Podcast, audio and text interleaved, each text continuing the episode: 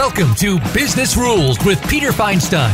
Now put aside everything you think you know about business practices today and stay right here for the next hour as you're sure to find some surprises and wisdom to help you play the business game right. Now, here is your host, Peter Feinstein. Welcome to another episode of Business Rules with Peter Feinstein. Every week, I seek to entertain and inform. And uh, and the great thing about it is, I get to do it with guests who actually get to do most of the work. I get to sit here and enjoy myself and uh, and have a good laugh and contribute when it makes sense, and basically shut up when it doesn't. This week's show, I think, is um, is for sure no different. Um, you know. I think to myself about dog training, and I think, you know what?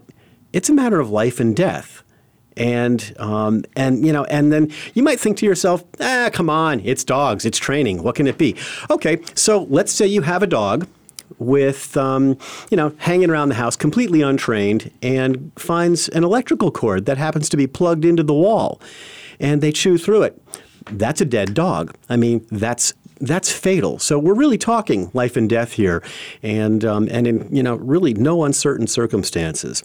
Um, the Norman Rockwell esque picture that you have in your head um, is just not something that happens all by itself. And I am a multiple dog owner, so this is not something me just kind of spouting off. This is experience from, gosh, you know, 30 years of dog ownership. So you know, this is this is no this is no flash in the pan. Um, it's something where 99% of the time um, it's the result of consistent, ongoing training and uh, and practicing what you learn from your initial training. Um, you're far more likely at that point than to have a happy, polite dog, member of the family, however you choose to have it. Um, and like I said, you know, I've got firsthand experience in this because um, I've got living proof. Um, and he's my dog Hopper and trained by our guest, uh, Gary Wilkes. Gary is an outspoken advocate and practitioner of what I have found to be in my multiple dog ownership experience the most effective dog trainer uh, by far.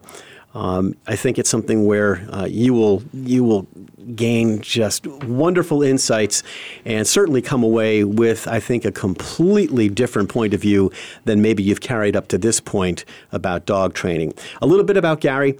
Gary Wilkes has more than 30 years of working with animals, eight in the humane industry in every capacity other than executive director, which means he basically, you know, learned how to run the place from the soup to the nuts and just didn't decide to run the place when they asked him. I have cleaned tens of thousands of kennels. That's Gary. Um, he created clicker training for dogs between 1987 and 1992. He has worked for the last 25 years as a behaviorist and trainer. When Gary and Karen Pryor introduced clicker training to dog trainers, he had already clicker trained more than a thousand dogs, primarily by veterinary referral. Now, that number is around 7,500 plus and growing, and ours for Hopper was a veterinary referral because Hopper was actually going to be nicknamed Snarler or Snapper. Hopper, Hopper is so much cuter, and it describes him. He's this sprightly little miniature schnauzer. I grew up with one as a, as a child yeah. and teenager, and Hopper's unique. He's not that crazed schnauzer we all think of. Uh, most people don't know their nickname is Hitler's Revenge. But yeah. Hopper was unique, and he had a little bit of the snarly, protective dog to it. Yeah. And that's all gone now. Yeah, I mean, it, it truly is. And uh, that's just amazing in and of itself. And I'm so glad that. Um, to continue with Gary a little bit, his list includes, uh, his consultant list includes MIT, the Seeing Eye, U.S. Army Special Corps uh, Special Ops Dog Training Command, and many others. He has years more experience using clicker training at the highest levels of difficulty than anyone else and it shows. If he makes a definitive statement, it's the result of direct experience over many years with many dogs. In other words, it's not speculation, it's not pie in the sky. You can literally take it to the bark bank. That's my uh, that's my things. Gary, welcome to the show. Hi, Peter. It's always good to see you. It's really great to see you too. And um, you know, I I know you now, how you are now, and um, and we were talking before the show um, a little bit about um, giving you, who's listening, an opportunity to get to know Gary, um, you know, maybe a little more fully and uh, and from a, a, slightly different perspective. Because by the end of the show, you too will get to know him as he is now. What were you like in high school? Like I am now. Uh, I think in high school I was. My father was a minister. We moved a lot, so I was always the new kid that doesn't really mean much except to realize there was no continuity to my education. Okay. And so in high school, uh, I was not. Well, I'll give you a vignette. My mom was had a body cast on for a year when I was about four, and she didn't know how to deal with a rather active child, so she taught me how to read. She had a big illustrated dictionary, and we would sit in bed because that's about the best she could do. Yeah. And for whatever reason, it clicked in my head. So before I ever got to first grade, I was reading at a much higher level, and that destroyed my ability to have a traditional kind of linear education.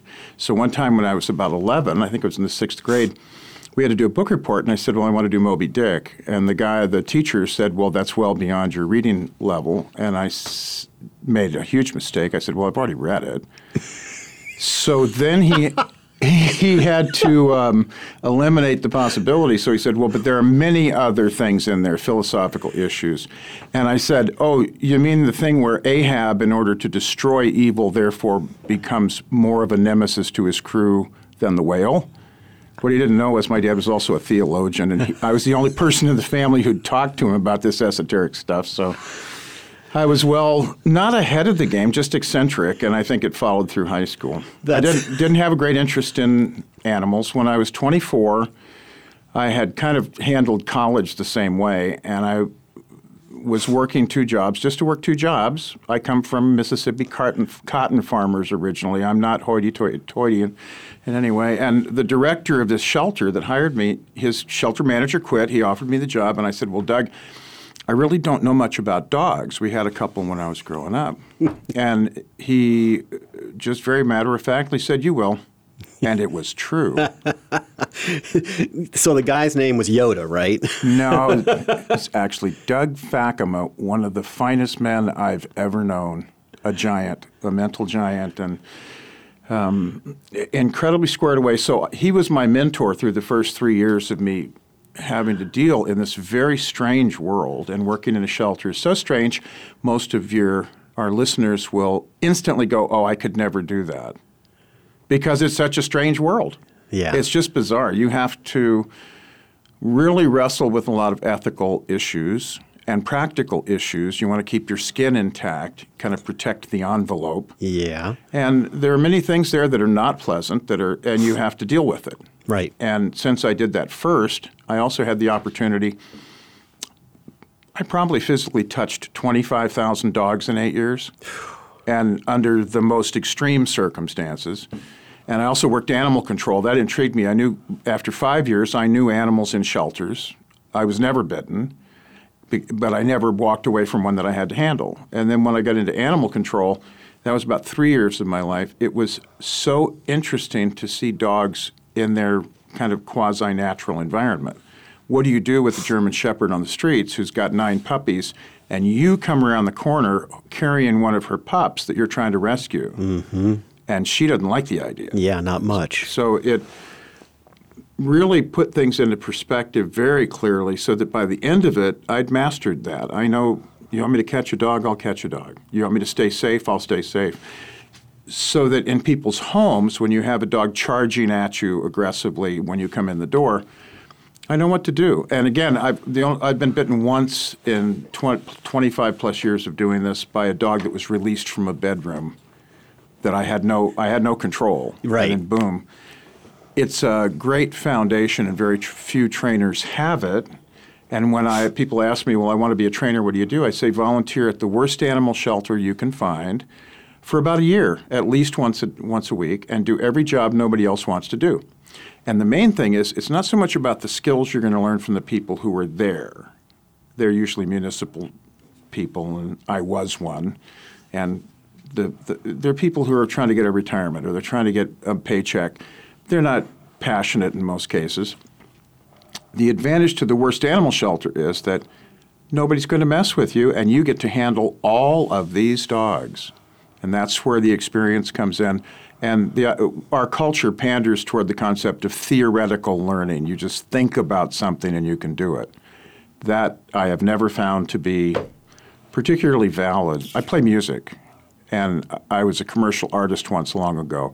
You have to do the work. You have to physically actually do things to learn skills Yeah. because they're all a combination of two things. And for our listeners, here's the secret behavior is a combination of information paired with motivation. And if you lack either one, bad things happen. You get variation. Yes, although sometimes variation is good, and that's what I Yeah, it can be. yeah because the information motivation kind of platform, the instant you inject unpredictable consequences, you get changes in behavior, which is variability. Yeah. Now I'm going to hit you with the weird one. That's called learning. Yeah. Learning requires variation. Right. What do educators never study? Variation. so there's an. It's almost oxymoronic, but we'll go from there. Yeah, no kidding. I mean, that's that's actually a, a long way around. You had mentioned I do that a lot. Me too. Um, you had mentioned um, Doug and mentoring 3 Mm-hmm. years. I mean, is he the guy? The, the mentor in your life is he the one that shaped, or is there someone else in your life that you would uh, that you would give that uh, that recognition or insight to us to? I think it was a combination of the people I was around when I was a kid. Yeah. One time when I was 10, my grandfather um, was showing me how to safely handle a pistol. Mm-hmm. And he had told me to swing the cylinder out to see if it was loaded. And I picked it up and I didn't do that. And he whacked me on the back of the head with his cane. That's an attention getter. Well, it is, but it's also a behavior shaper because then when I was in, I was in the National Guard, so I went to basic training. I never had a single time that a drill sergeant caught me doing anything unsafe with a weapon. And right now, today, in my own home, if I should pick up a weapon, I know if it's loaded or not, Right. and then I treat them like they always are. Yep. And my grandfather taught me that. So I don't think that is the standard of mentor, but being around my grandparents and their family and my mother and father, I think I got from all of them. I, I, it, it, I would take the information from wherever I got it. I didn't I think I think it is though Yeah. because I mean it's a stamp of learning that you take with you and you manage to apply I think in other situations because Mm-hmm. there is a critical thought process that's in place and And see, I would say that. I think my father taught me to think logically and analyze stuff. And my mother gave me the reading tools, and for whatever reason, I learned how to read. So I've got all kinds of information.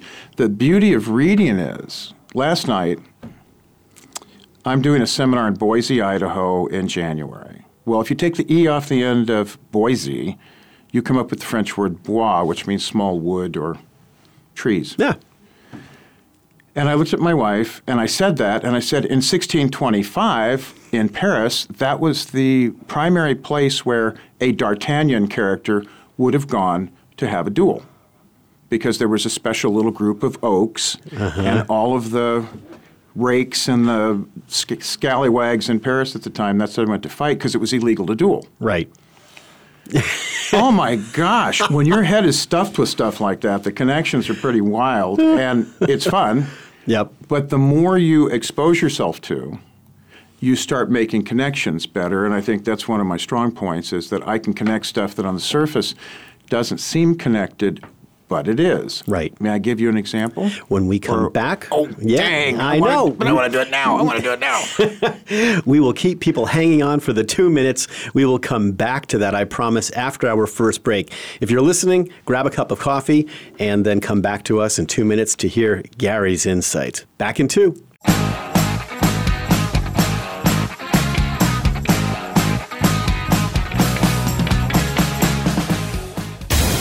Find out what makes the most successful people tick. Keep listening to the Voice America Empowerment Channel. VoiceAmericaEmpowerment.com. What if you could save 55% or more on your TV advertising? We're Higher Power Marketing, and we can probably save you at least 55% on your TV ad buys. Don't believe me? That's okay. Just go to hpowermarketing.com and see and hear real success stories from real clients. Then ask us to show you how we can save you money too. Go to hpowermarketing.com. That's hpowermarketing.com. Exceptional media for less. That's hpowermarketing.com. If you think half of your company's advertising is working, but you're not sure which half, we can help. We're Higher Power Marketing, and we help our clients identify which advertising works and which is wasting their money. And then we fix what's broken so they can get more bang from their advertising buck. If you're not sure which half of your advertising is working, call Higher Power Marketing for help at 800 300 9124. That's 800 300 9124. Now you don't have to stay linked to your desktop or laptop. Take Voice America on the go and listen anywhere. Get our mobile app for iPhone, Blackberry, or Android at the Apple iTunes App Store, Blackberry App World, or Android Market.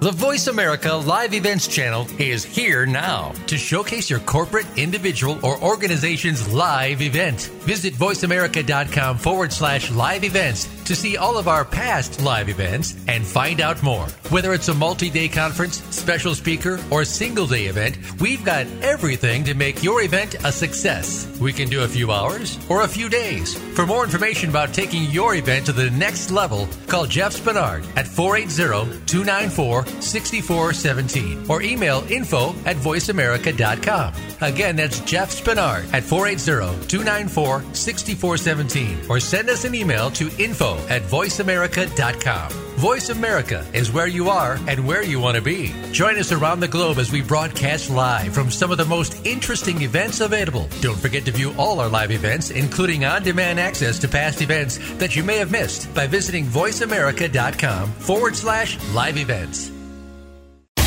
Find out what makes the most successful people tick. Keep listening to the Voice America Empowerment Channel. VoiceAmericaEmpowerment.com.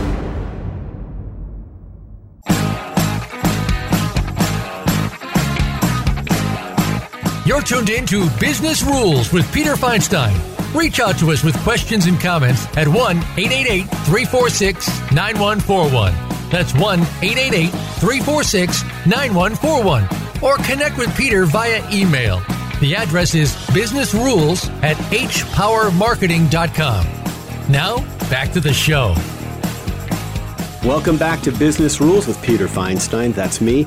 Gary Wilkes is my guest. That's him.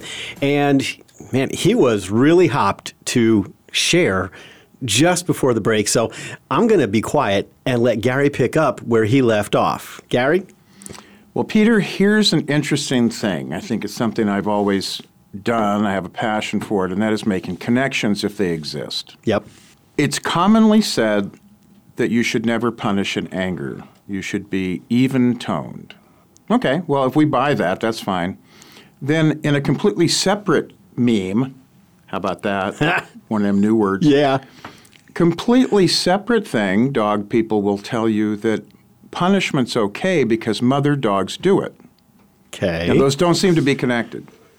Well, I've seen mother dogs punish pups because I have the humane background where they might be in a kennel together, that kind of stuff. Yeah. And when they do it, they do it angrily. They're pissed. Yep. Get out of my face. Bam. so you have someone who looks at one rule, which is mother dogs punish puppies. And by the way, from my own observation, they do it angrily. Yeah. And then you have somebody else who says that if you're going to punish a dog, you should do it dispassionately. Well, that doesn't make sense. No. And so those are the kinds of connections, and I'm not going to bother discussing it right now. The reality is that the noise you make in the process of punishing your dog is irrelevant because it's unique and proprietary. In other words, you develop a relationship with the dog. So if you want to say, no, and then apply the punishing thing, okay, that's fine. That's not a dog sound. A dog couldn't have any instinctive way of reacting to kind of a, I don't know, petulant sort of no. Mm-hmm. And then if you scream it, well, okay, that's fine. That's a different sound. Um, bobcats and cougars scream Yeah. in nature.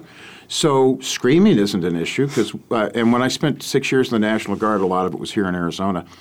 I have seen Arizona wildlife and I see how they behave, and you get a lot of insight from that too. So, part of what I do in my career is I take these disjointed, disjointed sort of rules or factors that people want to propose, and I try to integrate them into a broader understanding. Sure. And sometimes you come up really, really, really short. yeah.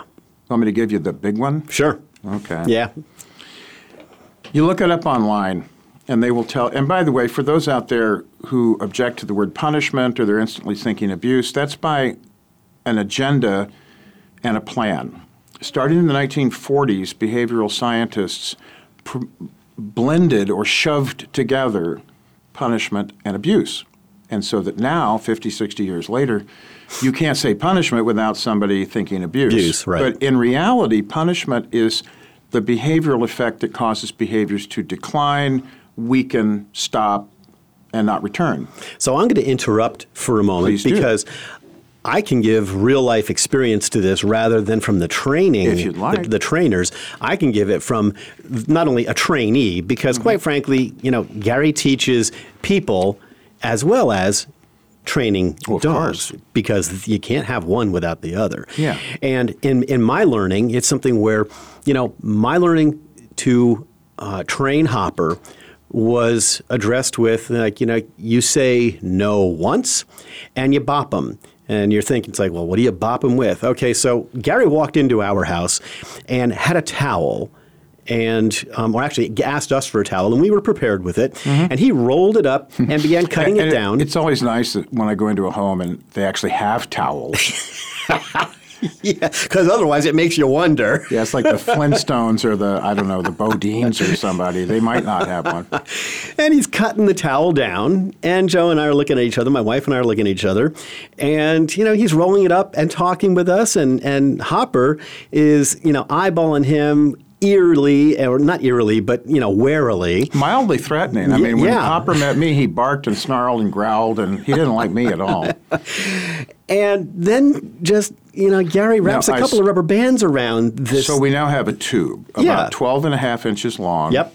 and about four and a half inches in diameter, and it is soft terry cloth. Exactly. It's a, it's a fluffy towel Mm-hmm. that is rolled up into not a hard piece like you know like you know um, when hard packing snow gets really hard packed, it turns into ice. Well, this is like um, snow that would be powderish, but you're able to make it into a snowball, and you throw it, and it just goes poof when it touches somebody. I don't use anything that could hurt me if I used it the way I'm going to use with the dog. Yeah. And so I'm perfectly happy. If you want me to, I'll hit myself in the head with a bonker. yeah, me too. And I've done Or I'll hit your head with a bonker if you want me to. I don't. And the point being is this: is you realize that the rhetoric of the last 50 years in our culture implies that any punishment is, of course, traumatic. right. And what's happened is they now have extended that so that it's all around, about imagined harm. The minute you hear something, you think, oh my God, that could hurt them. But it really doesn't. And so my standard is far less than that. I have the whole dog to look at. If withholding punishment puts the dog at risk, it's unethical. And I use the same ethics as a veterinarian. And one of the big mistakes of modern life, I think, is to, to treat behavior and the physical body differently. Mm-hmm. So if I said to you, okay, I'm going to teach Hopper not to jump on me, and I'm going to do it by shoving a steel needle into him. Great. You'd- everybody go, whoa, what's that? Oh, really? Well, your vet does it all the time.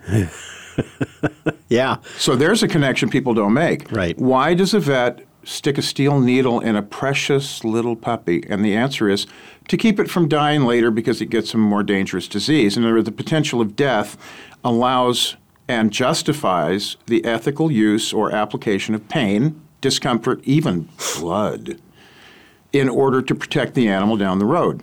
So my question is, why would you have a different ethic for the dog's behavior if the behavior can get the dog killed? So Yeah. that when, when I talk about throwing a rolled up towel at a dog, vast majority of people just hit the roof. They just freak. And you're kind of going, no, you don't get it. You voluntarily whacked your dog's eggs off, whether it be male or female. Sure. In other words, Yep. you, you did an elective surgery for your own convenience that could have killed your dog in the surgery. And you're going to compare that to throwing a rolled up towel at him. Right. That doesn't make any sense. No. So I've from the beginning of my career in the humane industry, it's not a movement because it's doing the same thing over and over again. It's not moving. and from that beginning, I had to have consistent ethics. And my consistent ethic is this I'm here to help the dog, I'm here to give them a better life. And if a momentary or transitory unpleasantness will lead to that, I'm your guy. Yep. If you eliminate the momentary unpleasantness, the dog is in effect without inhibitions. And dogs are very nasty little creatures. They have teeth, and they get into all kinds of trouble. The woman in Tucson about a year and a half ago, she was in her 70s, and her daughter's dog jumped up, knocked her down, she broke her hip, and died of pneumonia within three weeks. Because as we get older, if you don't move around, your lungs are really fragile. Yeah. And so you'll hear people go, well, the dog didn't know it was going to do that. Well, of course it didn't, but it's reality. If I had taught the dog with a rolled up towel by bonking him not to jump up on Aunt Martha, she's still breathing. Yeah. And the irony of this business is that most of the lethal behaviors are entirely innocuous. The dog runs out the door so much that the people get citations for dog at large, and after about 1200 bucks, they're broke and they just get rid of the dog. Now the dog's in a shelter and it's a runner. Yeah. Well, if the next person doesn't stop that, it's this never ending domino falling, and eventually, third, the, all these rescue groups, dog's been rescued three, four times, and nobody has ever fixed the problem. So, what I do is designed to keep them alive, make them happy. And as you know, with Hopper, Yep.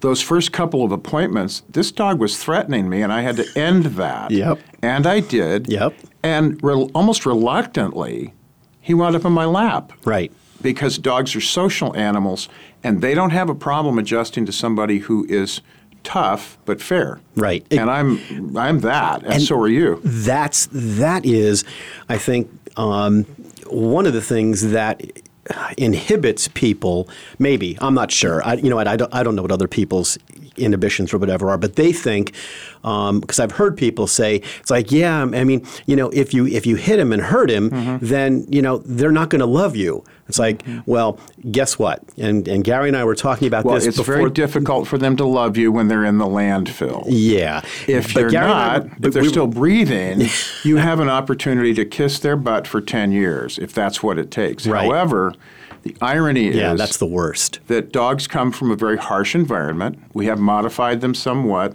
but they're designed to take the hit, bounce back, adapt, and then they're happy. And even more so, it's something where, you know, Gary and I were talking a little bit about the relationship I have with Hopper versus the one with my wife. And, and Hopper likes my wife. He really does. But the way you said that, it sounded like your relationship with Hopper versus your relationship with your wife. And I'm going, Well, okay, I don't know yeah, about that. Where's this going? Yeah. but Hopper is my dog. And it's not something that I say with great pride and like, yeah, I made that dog my dog. No, it's not that. It's not nothing, about nothing, nothing at all. There's no vanity. It's a simple statement of fact. And it comes about by the fact that Hopper and I have a very clear understanding of boundaries, what's acceptable, and he knows that he's always going to hear, you know, a, a pretty stern no, and he's going to get bopped with the towel, and he's going to get bopped just once. And if he repeats the behavior, you know, two, three minutes or whatever later, no will come again and he will get bopped again once. And it's something where, in the midst of that, he's, he, he completely changes his behavior and he becomes apologetic mm-hmm. and compliant and my buddy. Mm-hmm. And it's something where over time, and it hasn't been very much time. I mean, it's literally less than a year, and I can tell you that it happened a lot faster than a little less than a year because Hopper has been, you know, my dog, I think, literally since like last, since January, so almost a year ago. And punishment is no big deal. I don't hurt him, I don't abuse him, I love him. Mm-hmm. And, and and I give him boundaries so he knows what to expect and what's accept, acceptable and what is not. And let me give another metaphor. You have a child with a splinter and it's becoming infected. and it's swollen and it's red Yep. and it's pus and weepy and all that kind of good stuff. And mom has to take it out, but it's pretty deeply embedded. Mm-hmm. If she doesn't put the, the child through a very painful, excruciating, tear filled, screaming event, it's going to die. Right. And in nature, these things happen yeah. because there are no antibiotics. So the mother may reluctantly perform the procedure, but without that, there's no health. And in medicine, for instance, my gosh, they'll cut legs off and they do all kinds of things that are horrible and nasty and protracted and take forever. So why save the dog's body if their behavior is going to get them killed? That would, mm. wouldn't make any sense. And so it's not that I relish using aversive control. I relish the results. Exactly. And the result is that now, for instance, most people think that the goal is to say the word no and have the dog flinch and be scared. No, the goal is to not have to say the word no because the behavior doesn't come back. Right. And I can, for instance, I can, if you have dogs that are frantically, violently rushing the front door when you ring the doorbell, I can fix that in less than 10 minutes. Yep. And that's across the boards, and I'll bet on that. So it's not even a matter of, of speculation or your dog's tough and it's not. No, 10 minutes or less. And it happens every time, and I've been doing it for two and a half decades because I created a methodology that, that achieves that. When we come back, we're going to talk a little bit about that methodology, but we're also going to get a little bit of a background from you and your opinion on, um, you know, maybe on. Well, we've talked a little bit about the double standards, so I think that um, I think that's probably uh, pretty well, uh, pretty well looked at. But we'll talk about. Um, I guess some of the effects of positive reinforcement and negative reinforcement, and uh, and we'll come back to that. But we're going to hit a break. Um, but before we go on the break, um, give uh, give my listeners an opportunity as to where they can find you online, social media. I have a r- unusual Facebook page because it's content driven. It's not personality driven. Uh huh. And my name is Gary, G A R Y. Last name is Wilkes, W I L K E S. And every day I put stuff on there that's thought provoking or it's something that I know that most people wouldn't. So it covers the gamut from average pet owner who might be interested to really serious trainers. Last weekend I was in Jacksonville, Florida, teaching about 20 professional trainers primarily and upping their game. But at the same in the, uh, really my goal has always been to simplify this so that anybody can do it. Yeah. And you've had great progress, but you're not a focused, passionate dog person in terms of, you know, taking training classes all the time. It shouldn't be that way. It shouldn't be that difficult, and it's not. Cool. Okay, so Gary Wilkes on uh, on Facebook, and we'll come back in two minutes and uh, talk a little bit about positive and negative reinforcement. Stay tuned.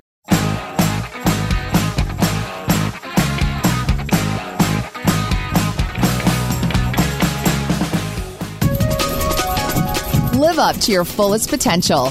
This is the Voice America Empowerment Channel. What if you could save 55% or more on your TV advertising? We're Higher Power Marketing, and we can probably save you at least 55% on your TV ad buys. Don't believe me? That's okay. Just go to hpowermarketing.com and see and hear real success stories from real clients. Then ask us to show you how we can save you money too. Go to hpowermarketing.com. That's hpowermarketing.com. Exceptional media for less. That's hpowermarketing.com. If you think half of your company's advertising is working, but you're not sure which half, we can help. We're Higher Power Marketing, and we help our clients identify which advertising works and which is wasting their money. And then we fix what's broken so they can get more bang from their advertising buck. If you're not sure which half of your advertising is working, call Higher Power Marketing for help at 800 300 9124. That's 800 300 9124. Become a member of VoiceAmerica.com. It's easy and best of all, it's free. Start out by going to our homepage or any of our channels and click register at the top. Once you've created an account and signed in, you can create your own custom library, opt into our newsletter, search by show, host, guest, or topic of interest, or browse millions of hours of content across all of our Voice America radio channels. Membership gets you more. Visit VoiceAmerica.com today to get started and tailor the listening experience to your taste. Live up to your fullest potential. This is the Voice America Empowerment Channel.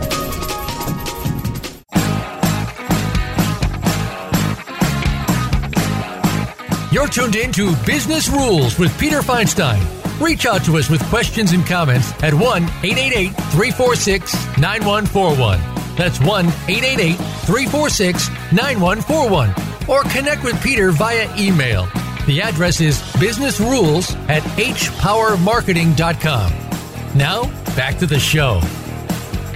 Welcome back to Business Rules with Peter Feinstein. My guest this week, Gary Wilkes who is um, a true phenomenon in terms of dog training. Yeah, roll his, he rolls his eyes as I whip out the uh, the the imperatives and uh, and all of the compliments. It comes from firsthand experience, so I know. So I'm actually allowed to say that stuff. So uh, one of the things that we said we were going to come back to was positive and negative reinforcement. And um, Gary, give us uh, give us a set of um, or just some insight into the consequences of the application of either or both, and maybe their integration. The language, we use the word reinforcement, for instance, because of scientists who thought they were going to create a nomenclature that would describe behavior, and it doesn't. I'll give you an example. The word reinforcement in 1908 because I have a Webster's Library Dictionary. In 1908, the word reinforcement was not connected to behavior at all. It was appropriated. Now, what it means literally is something added that strengthens, like the copper rivets on Levi's or. Yeah you know, putting a plaster cast on something or whatever, a patch on a boat, you're strengthening it. But then the language went south. the term positive means additive in science. Right. Okay? And the term negative means subtractive. Yeah. So here's the literal definition of positive reinforcement. Since reinforcement means something added that strengthened, and word positive means something added, you got a stuttering fool because the actual literal definition is something added, pause, something added that strengthens. And negative reinforcement's even more loony. Negative is something subtracted. So now we have something subtracted, and the definition of reinforcement, something added that strengthens. Uh, it, it, the, yeah.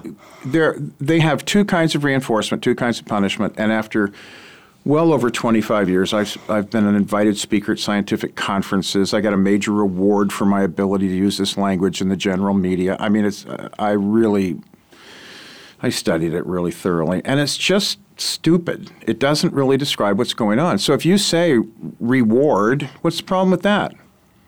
I rewarded the dog. And we all know what that means. It means you're going to see more of it in the future. You could get really picky and say that a reward is not necessarily indicative of future behavior. Okay. But in colloquial English, who cares? I mean, if I say, you know, I really rewarded my child for, for doing well with his spelling, and in fact, he's better at his spelling, sure, that's cool. But the terminology of behavioral science is really distorted. Like negative reinforcement is the an event that causes a behavior to be increased because you are terminating or reducing the stimulus. Okay, so stimulus is Greek for to goad or prod. Uh-huh.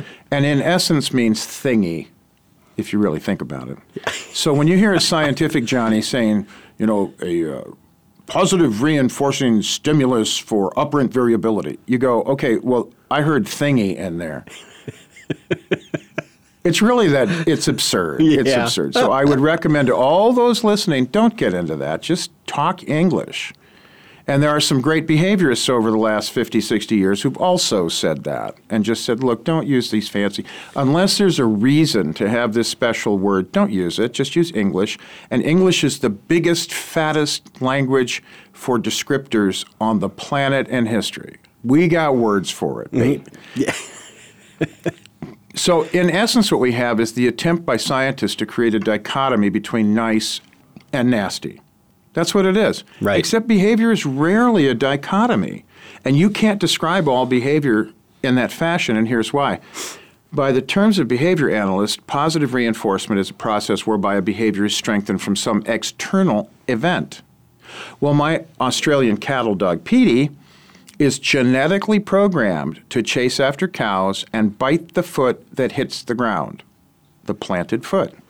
If you want to look this up in Google, you will just be amazed. And they do it generation after generation after generation. Yeah. Well, guess what? If you go out there with a clicker and some treats, which is very functional in a calm, quiet setting, I shape, I taught a squirrel monkey at the Phoenix Zoo to drink valley fever medicine using a clicker and treats. Hmm. So I mean, I've I've got worked with about 13 species and. Again, worked with war dogs and everything else. I use positive reinforcement all over the place, but you can't use it with a cattle dog with his instinctive behavior of chasing cows and biting them. And the reason you can't is because he won't take the treats. He's so focused genetically on these moving animals that you just can't. Right. So you would have to use something negative. And the, the and they do. These drovers in Australia, these are this is the finest working cattle dog in the history of mankind. They can get kicked in the head, they hit the ground running right back to do it again. They don't care. They're tough Wow. But they're not allowed. And by the way, the behavior is called heeling, where they bite the heel of the cow. Uh huh. They're not allowed to heel horses with riders for a very obvious reason. The drover's up there, you know, rolling a smoke and sipping some beer, Whatever. Foster's, whatever. and his dog comes in and basically gooses his horse. Well, uh-huh. that's not good. so these dogs, though they are incredibly capable of taking punishment from a cow and continue to keep coming, when it's done intellectually, honestly, logically, they you can stop a behavior. And you do it usually when the dog is at rest when they're not totally jacked up because as the animal becomes jacked up they're so aroused they are not influenced by things around them. So if you take the behavioral science perspective of oh the way to get rid of a behavior is just to reinforce something else. That's stupid and we all know it. This is the problem. If you start examining your own life i'll give you an example when I was five, my parents found out that Cleo Labonte, the piano teacher, charged less for three kids to ta teach them piano than the babysitter did for keeping three kids for four hours. My parents, in a totally not intelligent way of making me this bright individual, stuck me in piano lessons with my brother and sister because it was cheaper. So then when I was seven, I was in school and they had a violin program.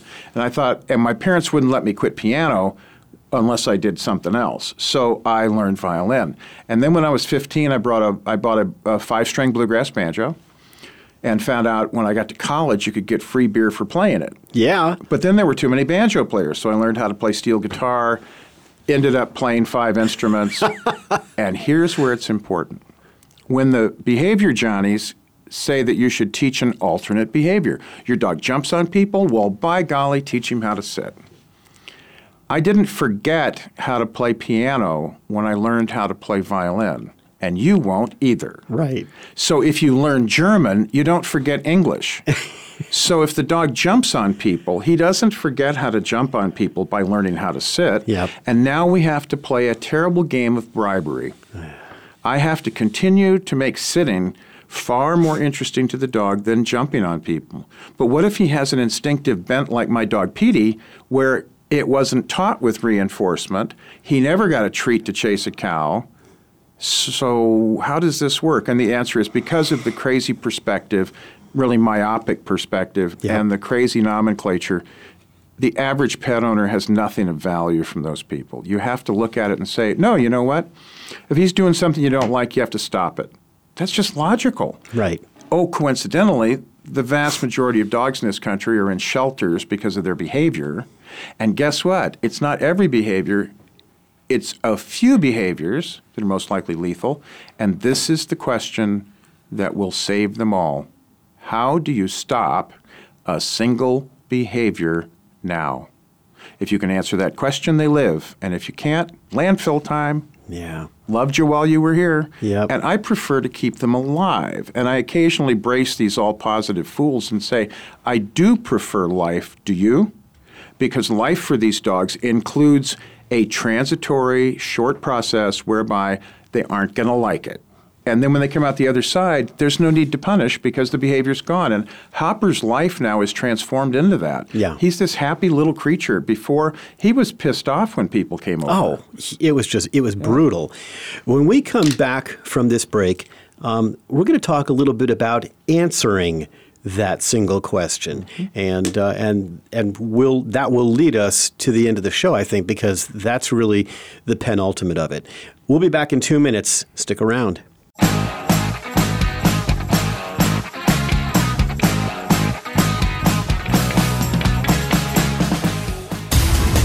Build your better business. Achieve that goal. Make good on that resolution. The Voice America Empowerment Channel. It's your world. Motivate, change, succeed. What if you could save 55% or more on your TV advertising? We're Higher Power Marketing, and we can probably save you at least 55% on your TV ad buys. Don't believe me? That's okay. Just go to hpowermarketing.com and see and hear real success stories from real clients. Then ask us to show you how we can save you money too. Go to hpowermarketing.com. That's hpowermarketing.com. Exceptional media for less. That's hpowermarketing.com. If you think half of your company's advertising is working, but you're not sure which half, we can help. We're Higher Power Marketing, and we help our clients identify which advertising works and which is wasting their money. And then we fix what's broken so they can get more bang from their advertising buck. If you're not sure which half of your advertising is working, call Higher Power Marketing for help at 800 300 9124. That's 800 300 9124. Have you had a chance to check out Voice America's online magazine and blog, Press Pass? If you love our hosts and shows, check out articles that give an even deeper perspective. Plus, topics about health and fitness, movie reviews, philosophy, business tips and tactics, spirituality, positive thought, current events, and even more about your favorite host. It's just a click away at vapresspass.com. That's vapresspass.com. VA Press Pass by Voice America. All access, all the time. Build a better business. Achieve that goal. Make good on that resolution.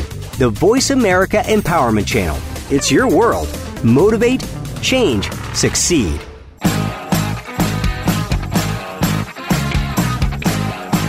You're tuned in to Business Rules with Peter Feinstein. Reach out to us with questions and comments at 1 888 346 9141.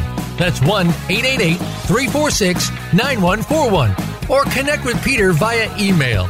The address is businessrules at hpowermarketing.com. Now, back to the show. Welcome back to Business Rules with Peter Feinstein. This week's guest, Gary Wilkes, and uh, we were um, we were ending the last segment with a question, and the question is, How do you stop a single behavior now? okay, and so I don't have the answer, but Gary does because it's his life. On the other hand, Peter, I actually taught you, not necessarily by spelling out the criteria, and there's only four of them. Okay, It starts with immediately identifying the behavior. That means that the instant the behavior starts, or even a hair before, you trigger a word. Now, throughout history, we've understood this. We use the word no, stop.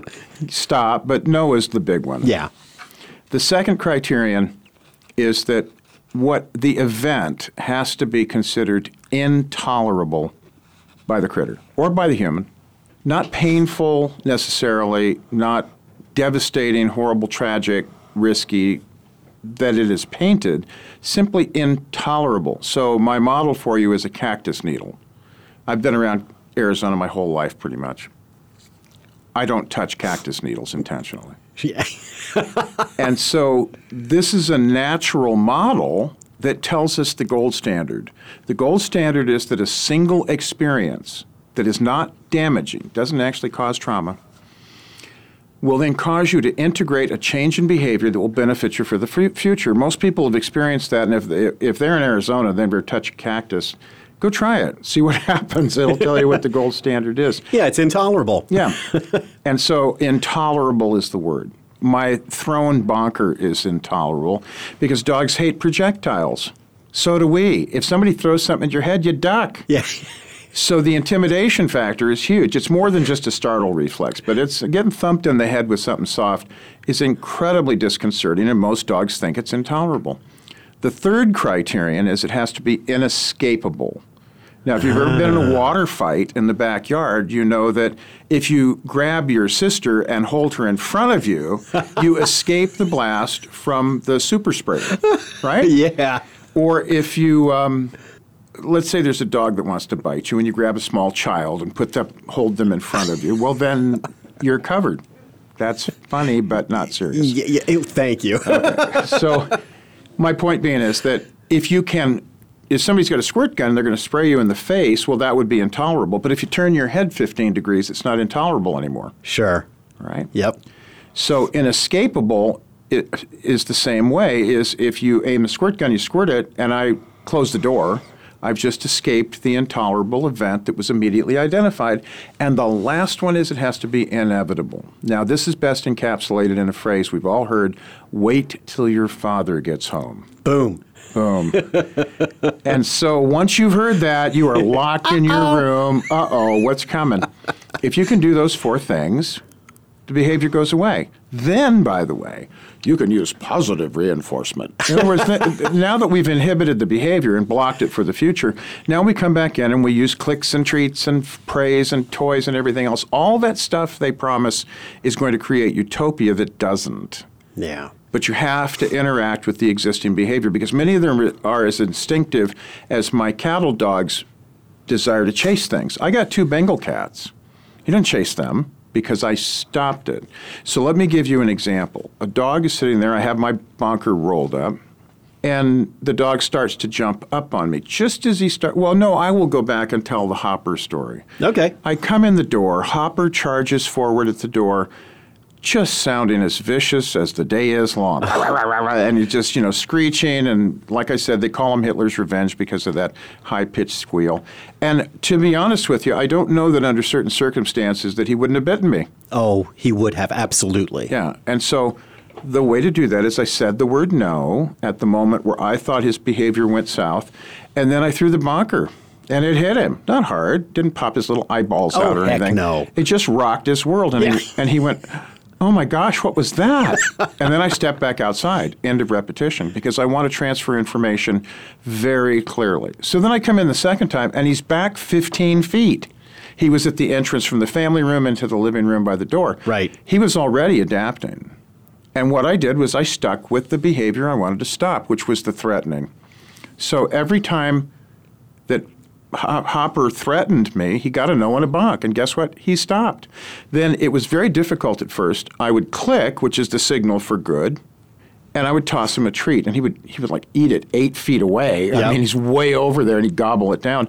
And yet, by simply applying these two things, I'm going to reward passive behavior. I'm going to punish threats of Sure. violence. Yep. And by about the third session, maybe. f- Oh, and the other thing I did was I pulled him in my lap Yep. On a leash, on a slip lead, which basically forced him to deal with me. He couldn't just stay behind the couch all day long. And by about the fourth session, he, he was taking treats up close. He was doing behaviors like lying down and coming to me and everything else. It's not that tough, but the problem is that our culture actually blocks people from teaching this. So that the average pet owner has to really search to find somebody who has a real knowledge of this. What they tend to get is they get some guy who's rock'em sock'em, which does work, Yeah. but not particularly elegant, or you get somebody who just wants to shove food in their face. Well, guess what? You don't need to pay somebody to teach you how to shove food in a dog's face. You really don't.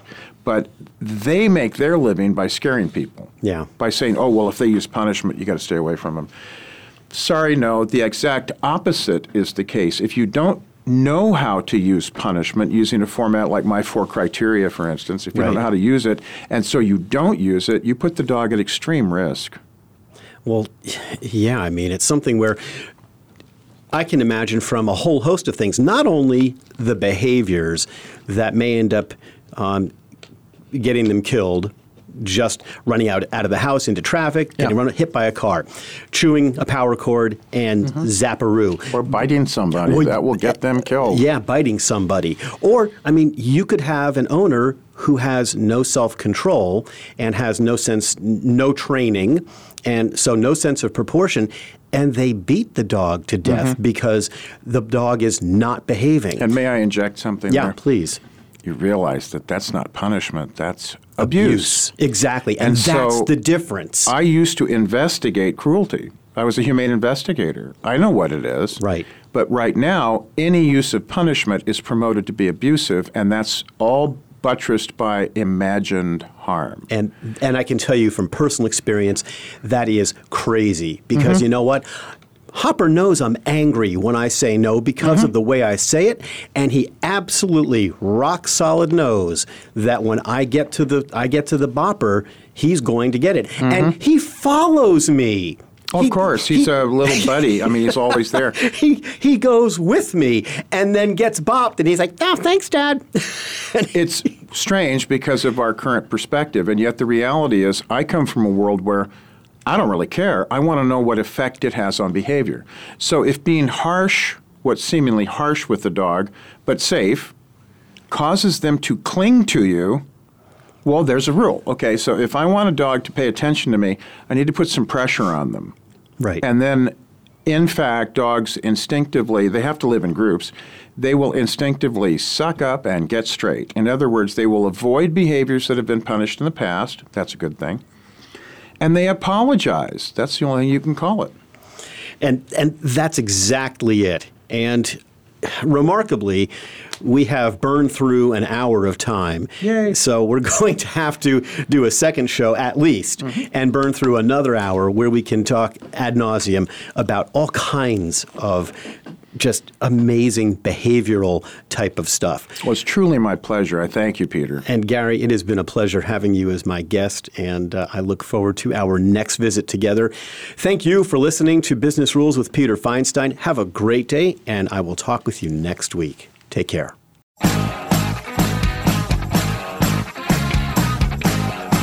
Thank you for tuning into Business Rules. Be sure to join Peter Feinstein for another enlightening program next Wednesday morning at 11 a.m. Eastern Time and 8 a.m. Pacific Time on the Voice America Empowerment Channel. Have a winning week.